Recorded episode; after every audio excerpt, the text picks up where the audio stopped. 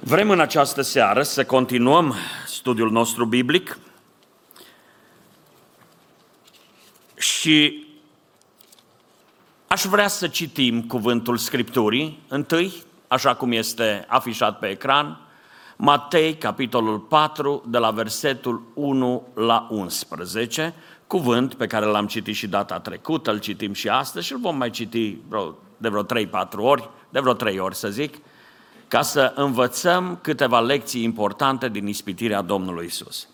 Vă puteți uni cu mine la citire, toți cu voce tare? Haideți! Atunci Isus a fost dus de Duhul în pustiu ca să fie ispitit de diavolul. Acolo a postit 40 de zile și 40 de nopți.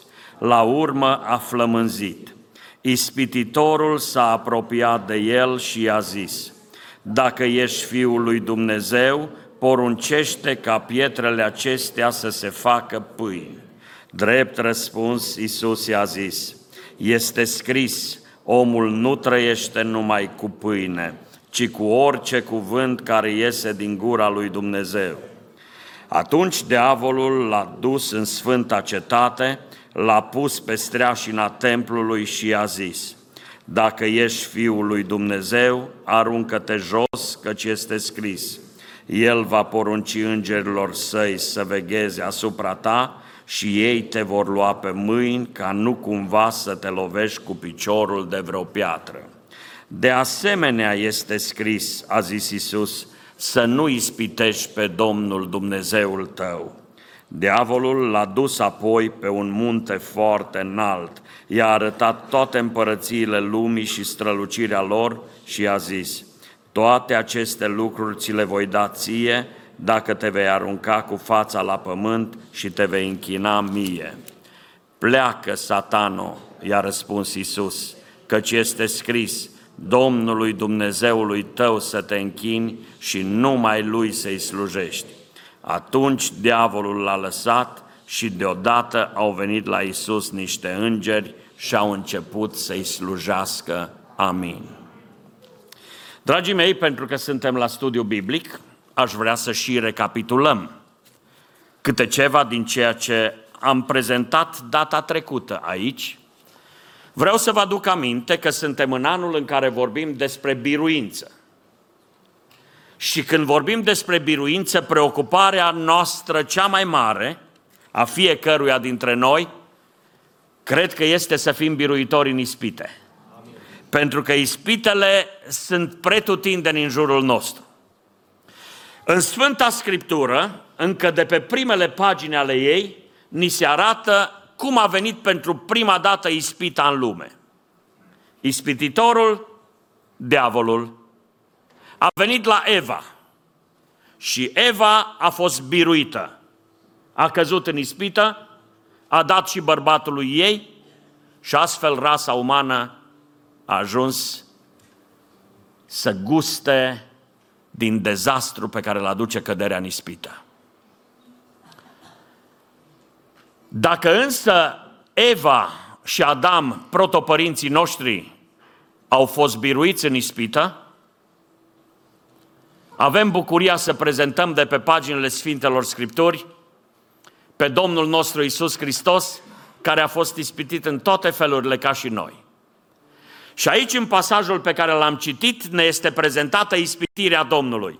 Bucuria pe care o am este aceea de a vă spune de la început că Domnul Isus Hristos este modelul celor ce biruiesc în ispită. De la cine vrem să învățăm? De la Eva sau de la Domnul? Categoric, vrem ca Domnul să fie înainte mergătorul nostru și cum a biruit El, să biruim și noi. Ei bine, data trecută am căutat să spunem că este o vreme a ispitirii. Ne-am uitat la Domnul Isus. Când a fost ispitit Domnul Isus? E interesant ceea ce am învățat, că diavolul atacă atunci când nu te aștepți. Adică te ispitește când nici nu te aștepți. Când îți savurezi succesul, când te bucuri de o mare biruință, hop, și ispititorul cu ispita lui. Asta s-a întâmplat în cazul Domnului Isus. După marea biruință de la Iordan, a fost dus de Duhul în pustiu și acolo a venit diavolul ca să-l ispitească. Am învățat când am vorbit despre vremea aceasta a ispitirii, că diavolul caută să te atace atunci când ești cu garda jos, atunci când nu te aștepți. Te atacă atunci când ești mai vulnerabil. Când ești mai slab, când ești mai singur, când ești mai obosit, când ești mai flământ, tocmai atunci te atacă diavolul. De aceea eu spun mereu că diavolul este atât de nemilos. Cu cât e un om mai apăsat și mai necăjit, diavolul vine să-l apese mai tare. Dar bun este Domnul, el ridică. Apoi am învățat data trecută câte ceva despre locul ispitirii și am spus că diavolul atacă acolo unde ești singur, unde n-ai pe nimeni, unde n-ai pe cine să te sprijinești, unde nu ai resurse, în pustiu. De ce lucrul acesta? Ca să învățăm noi că singura noastră resursă atunci când ne întâlnim cu ispita trebuie să fie Domnul. Bizuirea noastră trebuie să fie în El, în Domnul. Pe El trebuie să ne bizuim. Și am mai spus câte ceva despre direcția ispitirii. Ce am spus despre direcția ispitirii? Că fiecare cădere în ispită te face mai slab. Și fiecare biruință asupra ispitei te face mai puternic. De aceea se înșală aceea care îl ascultă pe diavolul și zic ei, fac numai acum și după aia numai. Asta e o înșelăciune. Fiecare cădere în ispită te face mai slab, fiecare biruință asupra ispitei te face mai puternic. Și felul în care te raportezi la ispită te direcționează.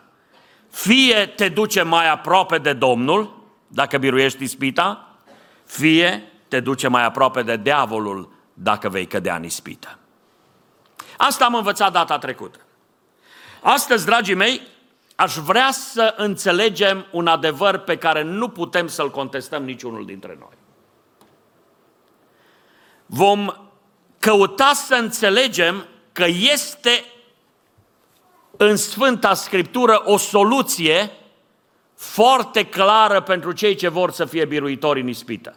Și aș vrea să avem pe ecran pentru câteva momente versetul 7 din Iacov, capitolul 4. Iacov 4 cu 7. Vă rog să vă uitați ce spune aici cuvântul Domnului. Aici spune așa, supuneți-vă dar lui Dumnezeu, împotriviți-vă diavolului și el va fugi de la voi. Frații surori, ca să biruim în ispită, e nevoie să ne supunem lui Dumnezeu, pentru că noi suntem mai mult decât biruitori prin cine? Prin acela care ne-a iubit. Când vom fi supuși lui, cum spuneam data trecută, când vom fi în Hristos, biruința noastră este asigurată de El. Trebuie să ne supunem dar lui Dumnezeu și avem datoria să ne împotrivim diavolului și numai așa el va fugi de la noi. Sigur că ne punem întrebarea de ce ar fugi diavolul de la noi? De ce ar fugi? Se teme de mușchii noștri? Nu! Se teme de cel ce este în noi, pentru că Scriptura spune clar, cel ce este în voi este mai mare, mai tare decât cel ce este în lume. De aceea aș vrea pe dumneavoastră, care așa ca și mine, sunteți ispitiți în fiecare zi, nu-i om pe fața pământului să nu fie ispitit. Aș vrea să vă îndemn pe fiecare dintre dumneavoastră să nu uitați, aici e cheia biruinței. Să ne asigurăm că suntem în Hristos. Și atunci biruința lui Hristos ne este atribuită nouă.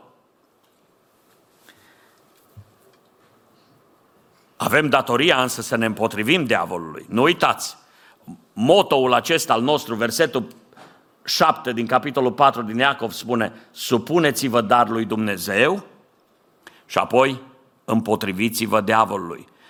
Trebuie să știm cum să ne raportăm la Dumnezeu când suntem în ispită când suntem ispitiți? Cum să ne raportăm la Dumnezeu și cum să ne raportăm la diavolul. Cum să ne raportăm la Dumnezeu?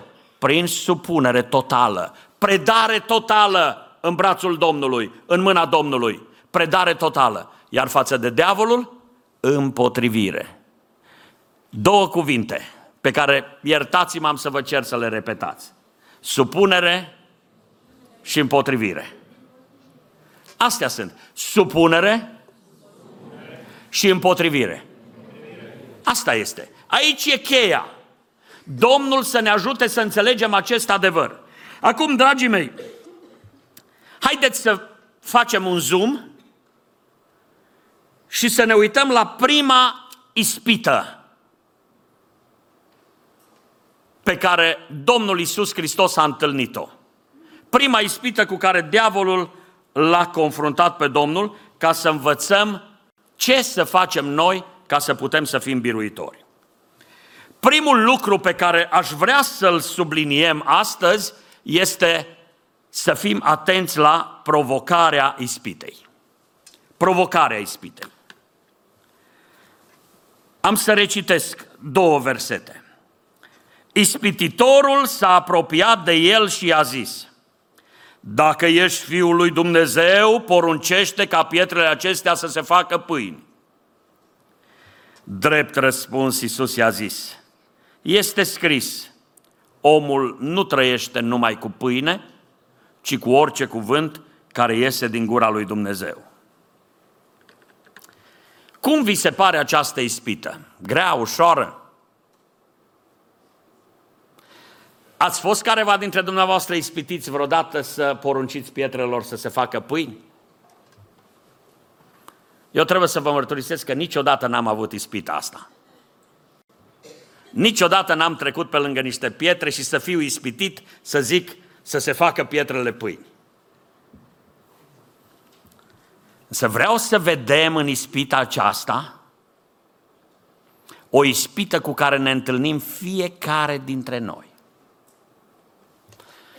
Acum, dacă diavolul ar fi venit la Domnul Isus și ar fi zis, poruncește pietrelor acestora să se facă caviar. Sau ziceți dumneavoastră alte mâncăruri, tort. Poate că am fi zis noi, e, ce ispită, vrea să-l facă pe Domnul să cadă în păcatul îmbuibării.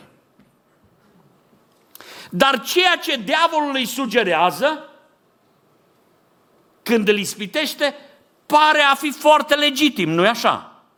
Adică nu e normal ca noi oamenii să avem pâinea cea de toate zilele? Păi însăși Domnul Iisus ne-a învățat și a zis că vă rugați să ziceți pâinea noastră cea de toate zilele, dă-ne-o nouă astăzi. Nu vi se pare ciudat cum diavolul ispitește ca să te uiți spre lucruri pe care ai fi îndreptățit să le ai. Și să știți că de multe ori așa o face diavolul. Unui om flământ e normal să-i sugerezi pâine. Și a avea pâine e un lucru după voia lui Dumnezeu. Un stomac gol și vreau să știți că și stomacul Domnului Isus era gol. Un stomac gol asta strigă, vreau pâine. Pâine nu era, dar era foame. Dragii mei, ispita venită într-un moment de criză majoră pentru Domnul Isus. Imaginați-vă dumneavoastră după 40 de zile și 40 de nopți în care n-a mâncat nimic omul Iisus Hristos, în ce condiție fizică era. Însă aș vrea să vedeți în ispita aceasta altceva. Știți cam ce spune ispita asta? Tu ești îndreptățit să mânci o pâine acum. Nu vezi că Tatăl din ceruri nu ți-o dă nici pe aia? Adică tu ai venit în pustiu să te rogi și să petreci timp cu Tatăl din ceruri. Și după ce ai stat 40 de zile și 40 de nopți, numai tu cu Tatăl din ceruri și te-ai rugat lui și l-ai lăudat și l-ai binecuvântat și ai postit și așa mai departe, ce, n-ai avea dreptul și tu la o bucată de pâine? Știți ce fel de ispită este asta? E ispita neîncrederii în Dumnezeu și în bunătatea Lui. Este ispita aceasta care te face să-ți pierzi credința în Dumnezeu. Este, dacă vreți, o ispită a necredinței. Aceasta este provocarea ispitei. Cu alte cuvinte, diavolul vine să zică cam așa. Acum când ești flămând, după ce ai stat tu cu Tatăl din ceruri și ești flămând, după 40 de zile și 40 de nopți, te mai încrezi în Dumnezeu. Nu vezi tu că lui Dumnezeu nu-i pasă? Sau unde este bunătatea lui Dumnezeu? Cam în asta constă ispita. Să te facă să zici, și vai de câte ori nu ne confruntăm cu astfel de ispita necredinței. Ă, bucuria pe care o am este să vă spun că Domnul a biruit această ispită. Dragii mei, însă trebuie să învățăm să biruim și noi astfel de ispite. Domnul nici o clipă n-a acceptat să se îndoiască de Tatăl N-a pus la îndoială nicio clipă bunătatea lui Dumnezeu. Nu s-a îndoit nicio clipă de promisiunile lui Dumnezeu. Însă diavolul vine la noi toți cu aceeași ispită. Vine cu ispitele acestea ale necredinței, vine cu ispita de a ne îndoi de Dumnezeu și de bunătatea Lui. Și uitați-vă, când vine ispita aceasta a necredinței spre noi, știți cam ce se întâmplă? Nu suntem mulțumiți cu ceea ce avem. Asta e ispita necredinței. Începem să ne dorim mai mult, mai mult decât avem, începem să ne autocompătimim, începem să ne plângem. Întrebările necredinței pe care diavolul vine să le pună în mintea noastră a oamenilor sunt cam astea. Oare nu știe Dumnezeu de ce am eu nevoie acum după 40 de zile de nemâncat? Oare nu știe Dumnezeu de ce am eu nevoie? Nu-i pasă oare lui Dumnezeu de nevoile noastre? Nu poate oare Dumnezeu să ne ajute? Frați și surori, din toată inima doresc să fim biruitori în acest fel de ispite. Pentru că așa vine diavolul și la noi. Nu cu pâine și cu pietre să le transformăm, să schimbăm pietrele în pâine. Dar vine diavolul și zice, nu știe Domnul că eu am nevoie de un soț? Nu e normal să am un soț? Și uite că deja am atâția ani și n-a mai venit soțul acela. Oare lui Dumnezeu nu-i pasă? Sau altfel, nu știe Dumnezeu că am nevoie de o locuință nu știu cum? Oare lui Dumnezeu îi pasă? Dragii mei, vreau să vă asigur în această seară că Dumnezeu e un tată bun. Bun, bun. Numai că vine diavolul, atenție! Vine diavolul și uitați-vă, Evei, a venit la Eva și a zis, o Dumnezeu te privează pe tine de ceva bun. Cam asta e ispita. Este ceva bun ce ai merita să ai, dar Dumnezeu nu vrea să ai bunul acela. Gândiți-vă la poporul Israel. Știți ce a spus lui Israel? Când au ajuns în pustiu, la un moment dat, vă rog să citiți relatările din Exodul.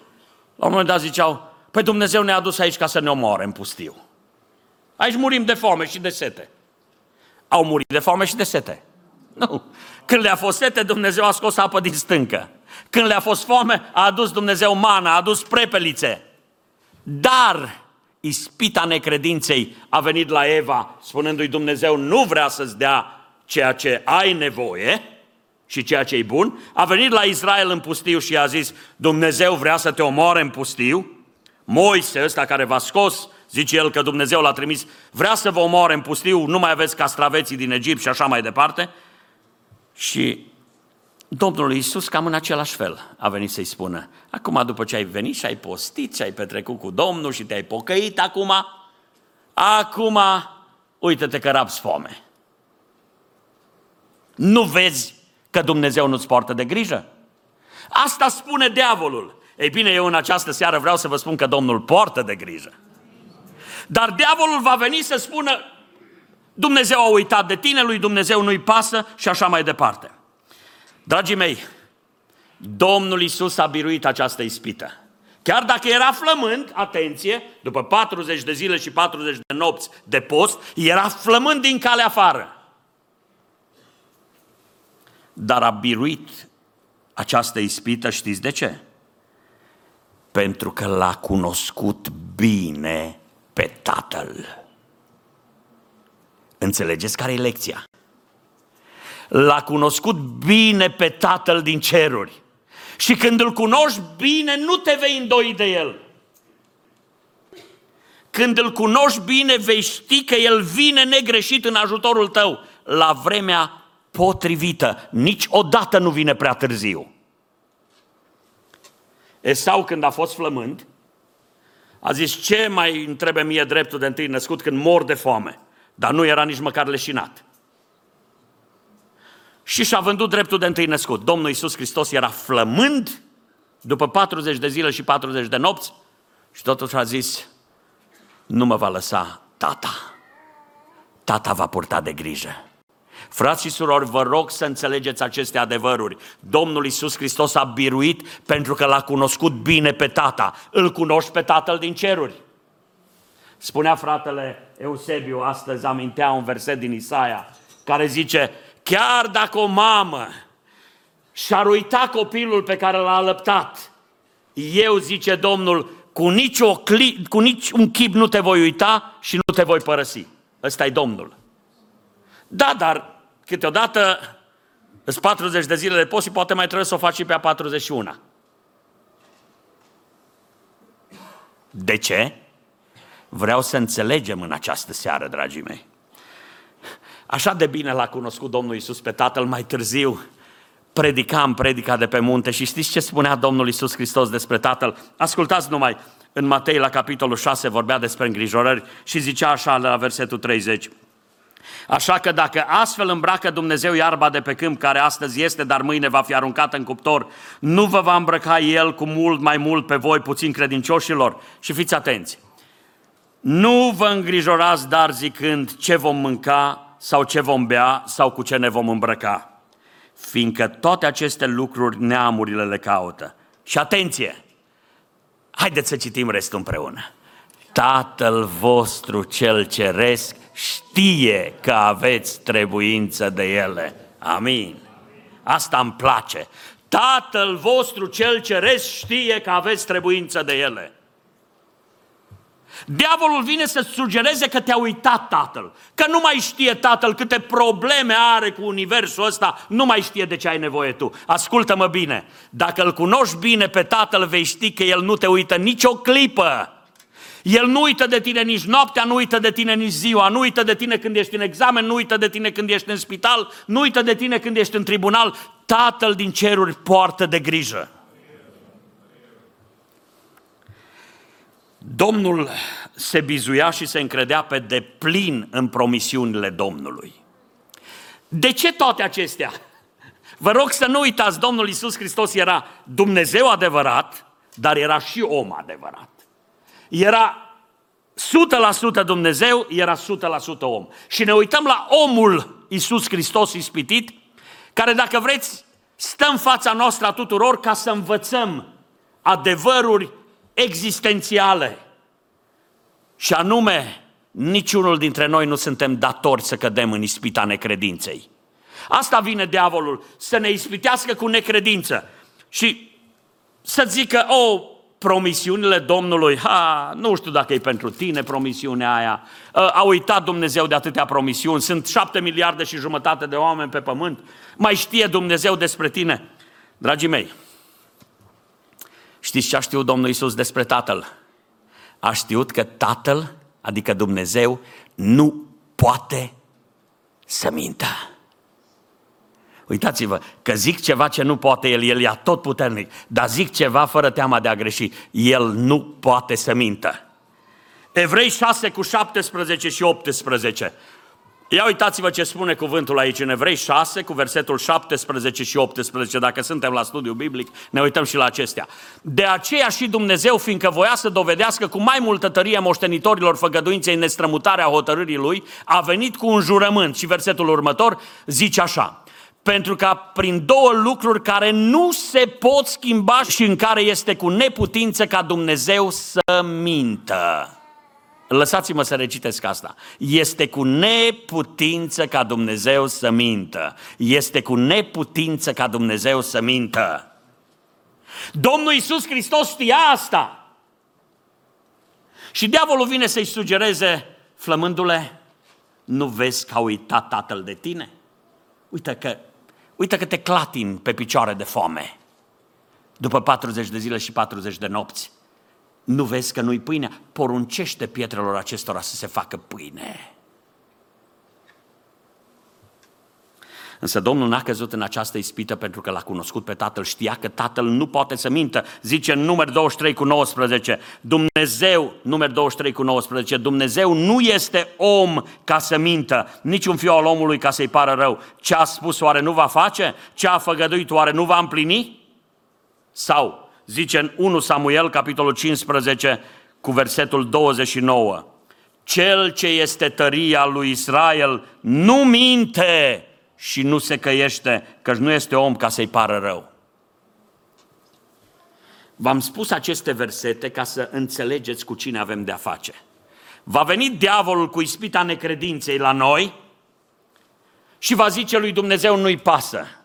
Dumnezeu a uitat de tine. Ascultă-mă bine. Dumnezeu știe de ce ai trebuință. Mai zic o dată cu bucurie. El știe de ce ai trebuință.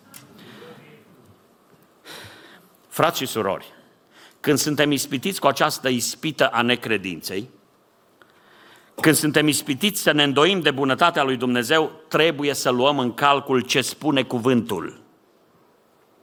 Ăsta e cuvântul lui Dumnezeu. Știți ce spune cuvântul? Când începem să ne îndoim de bunătatea lui Dumnezeu, oare chiar e așa de bun Domnul cu mine? Psalmul 84 cu versetul 11. Ia uitați-vă ce spune aici. Psalmul 84 cu 11. Zice așa, căci Domnul Dumnezeu este un soare și un scut. Domnul dă îndurare și slavă. Și de aici hai să citim împreună. Și nu lipsește de nici un bine pe cei ce duc o viață fără prihană. Mai ziceți odată asta. Și nu lipsește de nici un bine pe cei ce duc o viață fără prihană. Înțelegi? Dacă este ceva bun pentru tine, Dumnezeu nu te va lipsi de asta. Mai departe este Iacov, capitolul 1, cu versetul 17, care spune așa, orice ni se dă bun și orice dar de săvârșit este de sus, coborându-se de la Tatăl Luminilor în care nu este nici schimbare, nici umbră de mutare. Ăsta este Dumnezeu, unul de la care vin toate lucrurile bune. Și va veni diavolul să-ți spună, o, Dumnezeu te-a uitat, Dumnezeu nu-și ține promisiunile, Dragii mei, credința în bunătatea lui Dumnezeu, când crezi într-un Dumnezeu bun, așa cum ne-l prezintă Scriptura, asta te va ajuta să înțelegi că promisiunile lui Dumnezeu sunt adevărate și El nu te părăsește, nici nu te lipsește, nu te privează vreodată de ceea ce ți este folositor. Încrede-te în Domnul și în bunătatea Lui. Și atunci vei înțelege promisiunile lui Dumnezeu care sunt adevărate.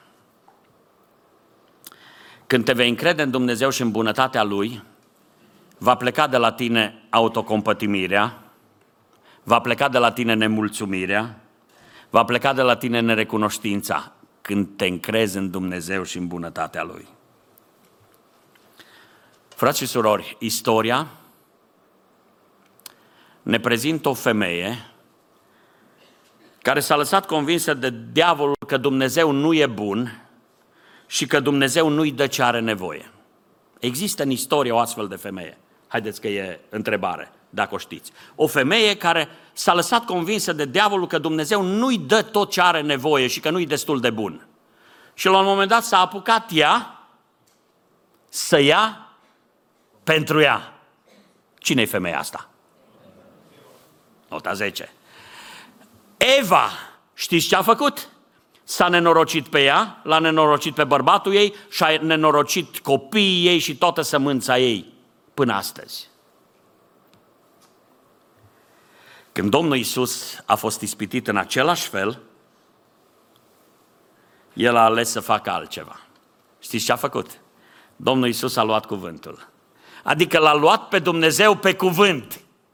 Și a zis, dacă Dumnezeu a spus, este exact cum a spus Dumnezeu. Dar nu ți-e foame, ba mi-e foame. Mi-e foame, dar Dumnezeu îmi va da. Dragii mei, acum ești ispitit tu în pustiul acestei lumi și vocea ale diavolului vin spre tine să-ți spună că nu ai destul sau că nu ai ceea ce îți este necesar, că nu ai ceea ce este legitim să ai, că nu ai ceea ce îți dorești. Cum vei proceda? Ca Eva sau ca Domnul? Auzi-ne, Doamne! Auzi-ne, Doamne! Auzi-ne, Doamne, și ajută-ne! Dragii mei, aceasta este provocarea ispitei. Este ispita cu necredința, cu neîncredere în Dumnezeu, în bunătatea Lui și în promisiunile Lui. Toți ne întâlnim cu o astfel de ispită. Mai devreme sau mai târziu, te întâlnești cu o astfel de ispită și stai și zici, oare m-a uitat Domnul? Oare nu-i pasă Domnului? Ascultă-mă, rămâi încrezător în Domnul. Lăsați-mă să proclam de la învonul acestei biserici în această seară, așa cum o fac adesea, Domnul este bun. Domnul este tare bun. Domnul este cel mai bun. Haideți să vedem acum reacția la ispită. Să vedem reacția la ispită. Cum reacționează Domnul în fața ispitei. Cum reacționează Domnul în fața ispitei? Când Satan l-a provocat pe Domnul să nu se încreadă în Tatăl, Domnul Iisus, vă rog să nu uitați, El era cuvântul întrupat. Așa spune Ioan, capitolul 1. El era cuvântul întrupat. Ar fi putut să răspundă în multe feluri. Pentru că orice cuvânt pe care îl spunea el era un cuvânt adevărat și drept. Ar fi putut să răspundă în multe feluri. Dar știți cum a preferat Domnul să răspundă? Să zic așa, este scris. De ce? Pentru că Domnul a vrut să dea autoritate Scripturii. Domnul stă în fața noastră a tuturor ca să înțelegem că ce este scris este da și amin. Dragii mei, dacă Domnul, când a fost ispitit, a făcut apel la Scriptură, de ce noi facem atâtea alte lucruri până să ajungem la Scriptură, când suntem ispitiți? Dacă Domnul se duce la Scriptură, de ce ne ducem noi nu știu câte alte părți când suntem ispitiți și nu ne ducem direct la Scriptură?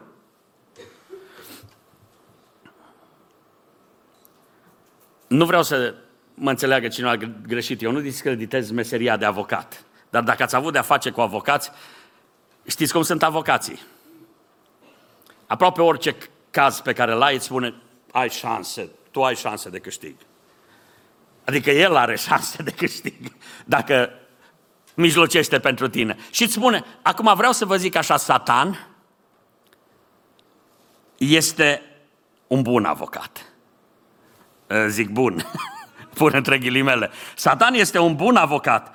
Chiar și celui mai vinovat client, Satan vine să-l facă să creadă că el e inocent, că e curat. Și vine și spune, stai că e în regulă.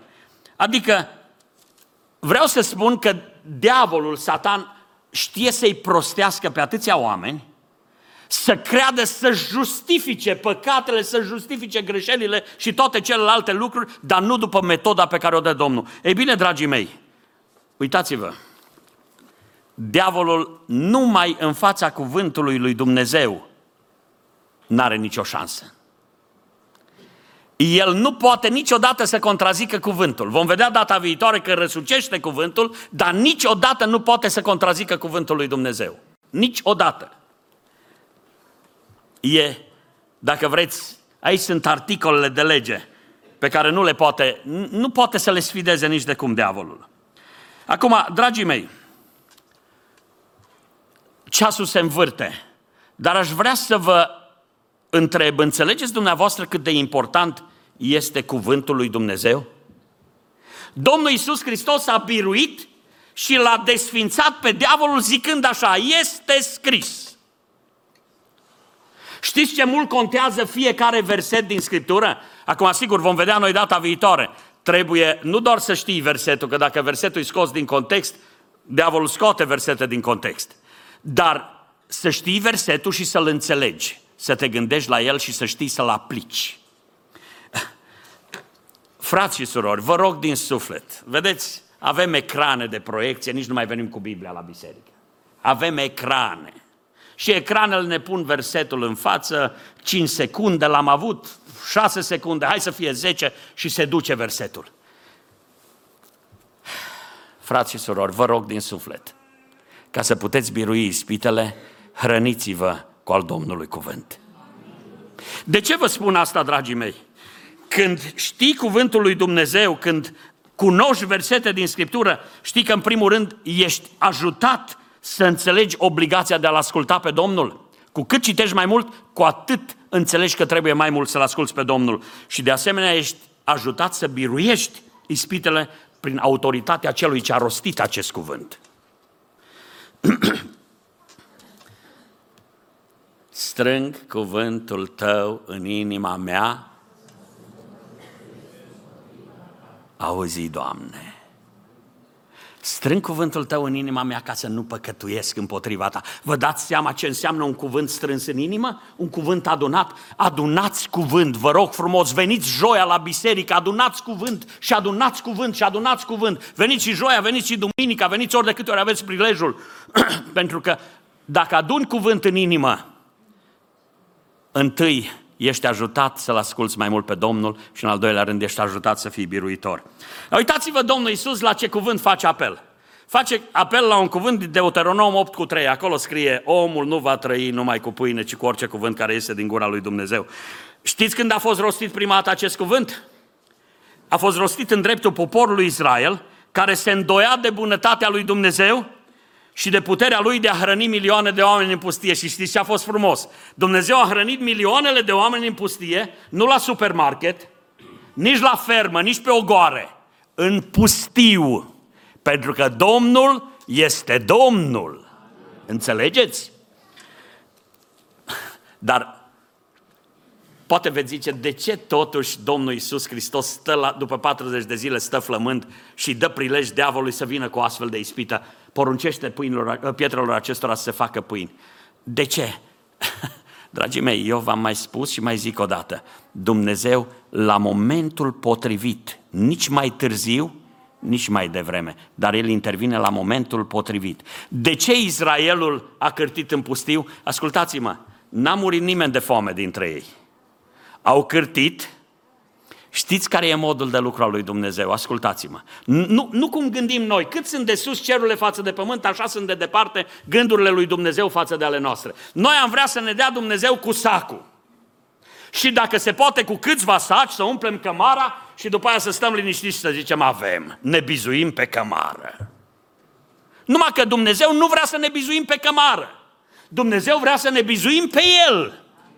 Dumnezeu vrea să ne uităm la El. În momentul în care avem, nu observați dumneavoastră, trăim vremuri de prosperitate și avem, avem ce ne trebuie. Dar uitați-vă cum e viața bisericească. Uitați-vă cât de tare îl caută oamenii pe Domnul.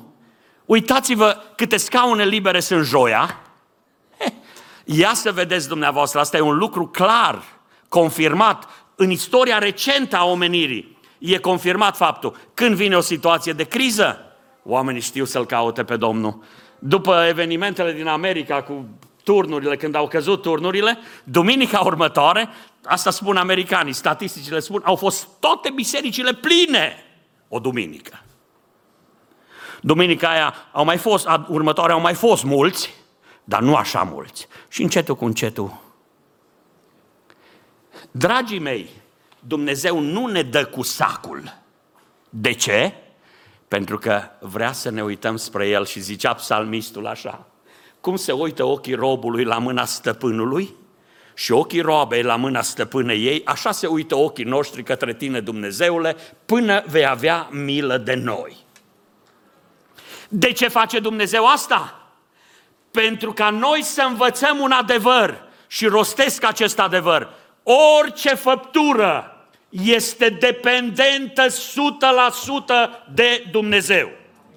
Dar uită oamenii asta și ferice de cei cărora Dumnezeu le aduce aminte că sunt dependenți de Dumnezeu. Când Dumnezeu ne lasă să uităm că suntem dependenți de El, avem o problemă. Frați și surori, nu uitați, suntem dependenți de Dumnezeu și lucrul acesta trebuie să-l învățăm. Dumnezeu nu vrea să ne îngrijorăm că nu avem, ci Dumnezeu vrea să ne bizuim pe El. Acum, dragii mei, haideți să vedem lecția de după ispită. Știți care este lecția de după ispită? Simplă și scurtă. Este un verset în Cartea Proverbelor care zice așa, mai bine o bucată de pâine cu pace decât, haideți că sunt cântări din astea care le cântă toflea, nu cu asta. Mai bine o bucată de pâine cu pace, mai, mai bine o bucată de pâine uscată cu pace, decât o casă plină de cărnuri cu ceartă. Ei, trecând pe lângă versetul acesta, vă spun așa astăzi. Mai bine puțin cu încredere în Domnul, decât mult cu încredere în sine sau cu încredere în ceea ce avem. Mă înțelegeți? Haideți că lecția e scurtă. Mai bine puțin cu încredere în Domnul decât mult cu încredere în noi și în cămara noastră. De ce vă spun asta? Pentru că încrederea este adevărata răsplata credincioșilor. Ascultați-mă, dacă vreți, socotiți asta ca un citat pe care să-l învățați. Adevărata răsplata credincioșilor este, a, adevărata răsplata oricărui om este încrederea. Omul care este încrezător își trăiește viața frumos. Viața plină de încredere în Dumnezeu este un mare, mare har. Când te încrezi în Domnul, ai mare har. Cei ce se încred în Domnul, zice Scriptura, sunt ca muntele Sionului care nu se clatină.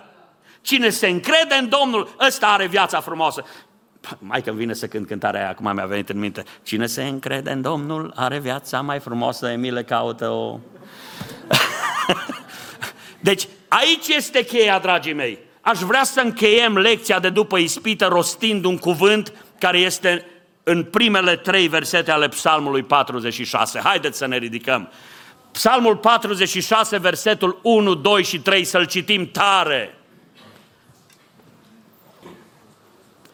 Toți împreună. Dumnezeu este adăpostul și sprijinul nostru, un ajutor care nu lipsește niciodată în nevoi. De aceea nu ne temem, chiar dacă s-ar zgudui pământul și s-ar clătina munții în inima mărilor. Și versetul 3. Chiar dacă ar urla și ar spumega valurile mării și s-ar ridica până acolo de să se cutremure munții. Și ce mai scrie acolo jos? Știți ce înseamnă asta? Că trebuie să ne oprim pe loc, să ne gândim cât ne încredem noi în Domnul Aici ne biruiește diavolul. Ispita diavolului cu necredință vine la noi să ne determine să nu ne încredem în Domnul. Frați și surori, veniți să ne încredem în Domnul. Cine se încrede în Domnul nu se clatine, e ca muntele Sionului. Și așa vrea Domnul să străiești viața. Nu ca un clătinat purtat de valuri în toate părțile, ci să fii omul care te încrezi în Domnul. Încrede-te în Domnul din toată inima ta și nu te bizui pe înțelepciunea ta. Recunoaște-L în toate căile tale și El îți va netezi cărările și El va face să picure mâncare și pâine la vremea potrivită. Nu te îngrijora. El va face să vină cel așteptat la vremea potrivită, El va face binecuvântarea să vină la vremea potrivită și sunt lucruri pe care tu le crezi poate binecuvântare și le ceri. Nu e rău Domnul, dar poate gândești tu rău și ceri ceea ce ți-ar face rău. De aceea încredete în Domnul.